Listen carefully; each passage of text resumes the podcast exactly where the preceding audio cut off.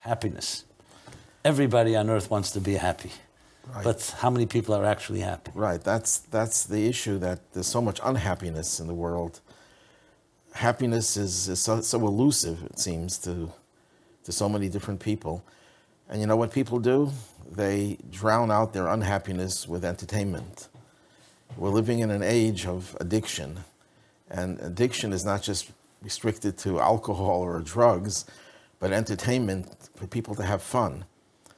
And that way they take their minds off their unhappiness. So I think what we have to find explanations for is why are people so unhappy?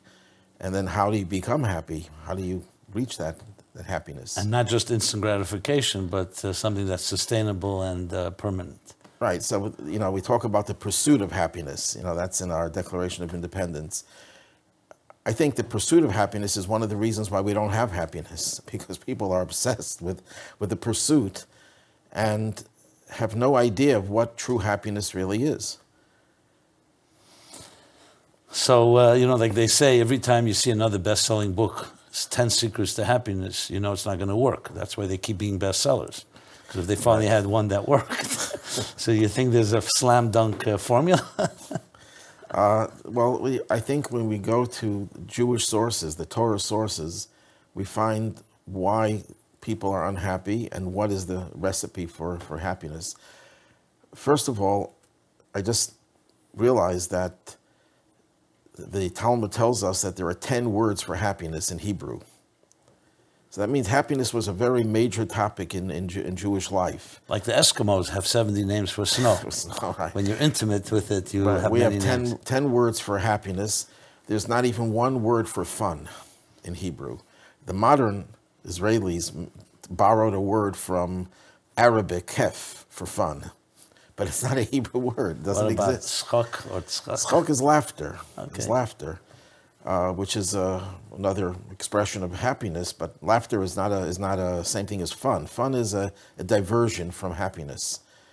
It's not that fun is a bad thing in and of itself. People sometimes need to drown out their misery uh, so temporarily so they can get their footing and uh, work and towards true happiness. But when fun becomes the goal and entertainment becomes the it, it just it, it's an obsession. I mean, the, the, it's it's unbelievable how many people ha- have to have how many hundreds of channels on their TV.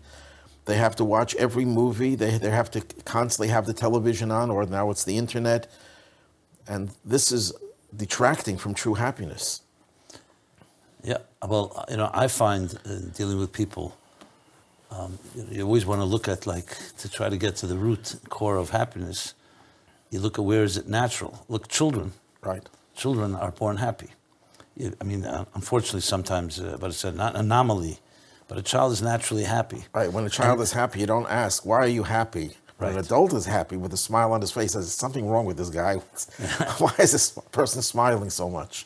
So, uh, so I always say, you know, starting on a very simple level, and a child. It's not because the child has all the options, like you said, every channel and every uh, and every uh, menu and every recipe on earth.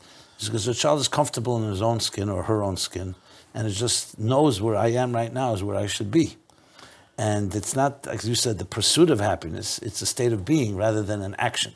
Many people think if I do this, I'll become happy. And you find the really happy people are just not, that's who they are. That's, Right. I- You don't have to say I'm a happy person. The person is content, comfortable in their own skin, a certain inner confidence. Yeah, I think that the reason why children are naturally happy, I think there are actually three reasons for it. Number one, happiness is actually the default position of a human being. It should be the default position. That a person should be naturally happy because a person has a soul, which is a part of God, and God is identified with joy, which is something that needs to be explained, of course. Uh, so a child has this default position of being happiness and didn't become an adult yet where that default position is covered up. Secondly, a child is not self-conscious. Child doesn't think of himself.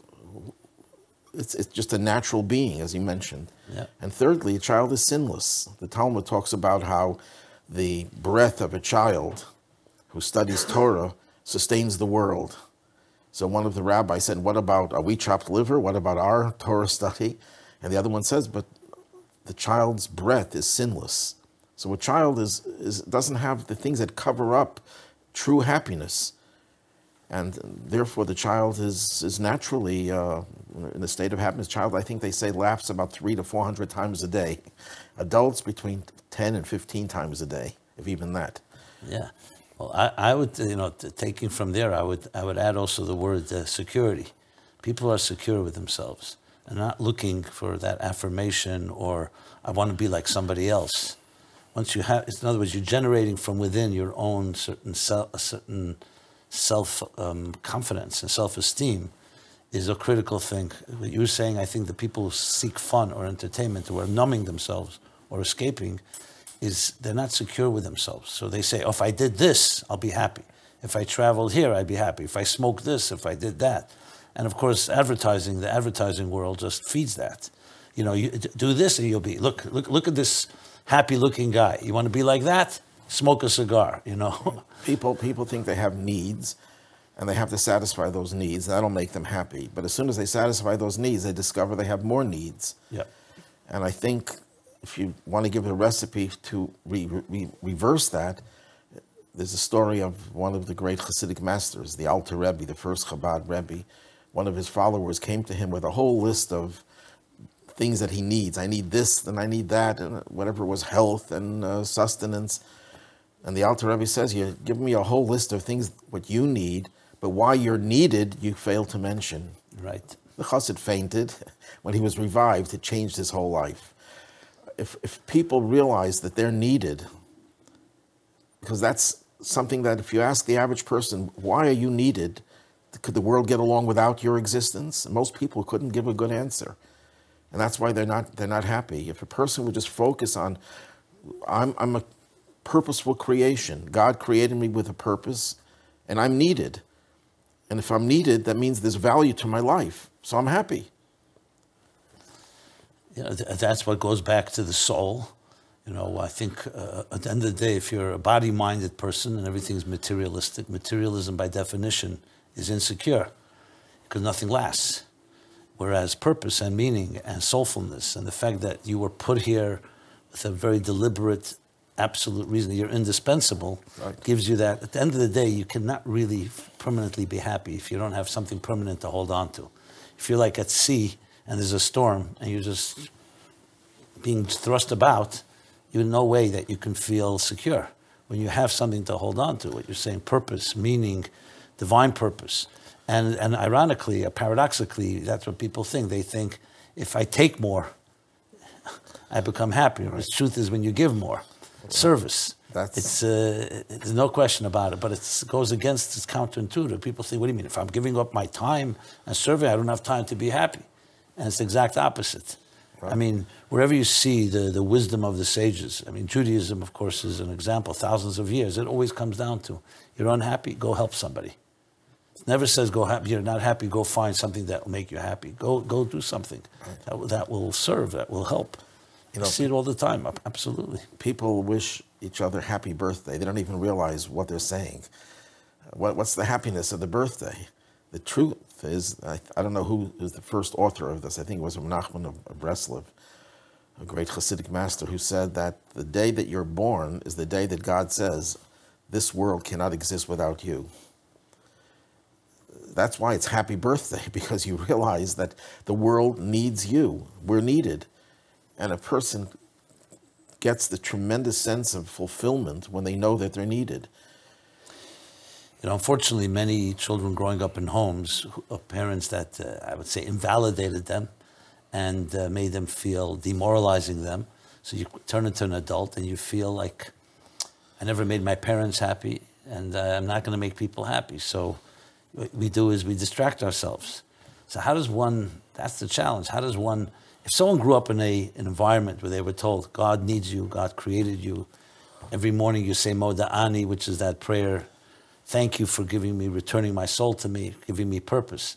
But what about when you get into a situation where you, are not, that was not the, your environment, that was not the message. The message was, you're, oh, you're only going to make us happy if you make a lot of money, or if you'll be a doctor or a lawyer, or you're going to be, or you're going to perform well. And, and, like dealing, contending with that type of materialistic form of happiness, to find spiritual happiness, is a real challenge because it's not, it's not neutral. Every second of the day, people are telling you, please me and you'll be happier, you know, make more money, you'll be happier. You see, it's interesting. You're saying that when people feel worthless, have no purpose, they're not happy. But the flip side of that is that people's egos cause them not to be happy.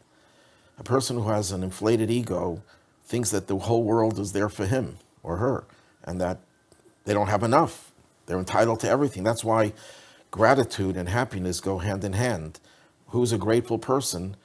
A happy person. Who's a happy person? Who's a, grateful person? Why is a person an ingrate? Because they feel I'm entitled to that. You didn't do me a favor. You owed it to me. God owes me everything. I'm so great. I'm so wonderful. So you're never grateful. If you have uh, uh, your ego is in check, then you're, wow, I didn't deserve this. Uh, I'm, I'm so thrilled that someone decided to give this to me. And you know, when Adam and Eve partook of the forbidden fruit, which by the way wasn't an apple, that's the, the myth, but whatever it was, they ate of the forbidden fruit. And what did Adam do after that? That was the first real sin because Adam and Eve's eating of the fruit, that was all orchestrated. You know, God made it almost impossible for them not to do it, which is another subject for another time. But right after, when God confronts Adam, what does he do? He says, It's not my fault. It's the woman you gave me. It's her, you, her fault because you gave me this person. Instead of saying to God, Thank you, giving me a helpmate, giving me a spouse, giving me a partner in life, he was ungrateful. And that, that happened when he became self conscious.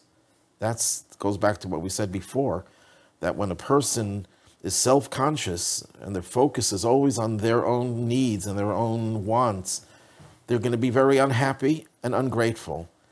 And in our when, at a wedding ceremony, we have one of the blessings. We ask God to bring joy to the bride and bridegroom the way that Adam and Eve were given joy in the Garden of Eden before the sin. Before the sin, they were the most joyous people, the most happy people. The sin made them miserable because they became self-conscious. And when your focus is on your on your ego, then you're not going to be happy. There's a powerful discourse by, uh, you mentioned before, Rabbi Shneur Zalman of Liadi, founder of Chabad, where he talks about how true happiness goes hand in hand with humility. If you don't have humility, you can't be truly happy. And most people don't think of it that way. They think of humility as for the downtrodden, for the people who are like all very uh, withdrawn. And happiness is, you know, you're expansive and you're aggressive and so on, mm-hmm. which, which, of course, goes back to the definition of happiness that when the person is humble, which means humble in their understanding of their role in this world, instead of feeling a sense of entitlement, me, me, me, and it's more like you, you, you. I'm here to give. I'm here to serve. That humility is always. You see any person, and I challenge anyone to go out there, find a happy person, a truly happy person. You'll see it has nothing to do with how wealthy or, or, or because you have wealthy people that are miserable people, you have poor people that are very happy. It has nothing to do with their circumstance. It has to do with their attitude. And the attitude is one of a sense of modesty, humility. Um, I answer to a higher truth, a higher reality the people, as soon as the focus is not on themselves, that's the direct proportion to that is always going to be a more long-term happiness. I heard a story that someone wrote a letter to the, our Rebbe with all their problems and their misery and their sadness and their depression and everything. And the Rebbe's answer was he just took every time this person wrote the word I, which was repeated over and over, and the Rebbe circled it. And that was the answer. Yeah.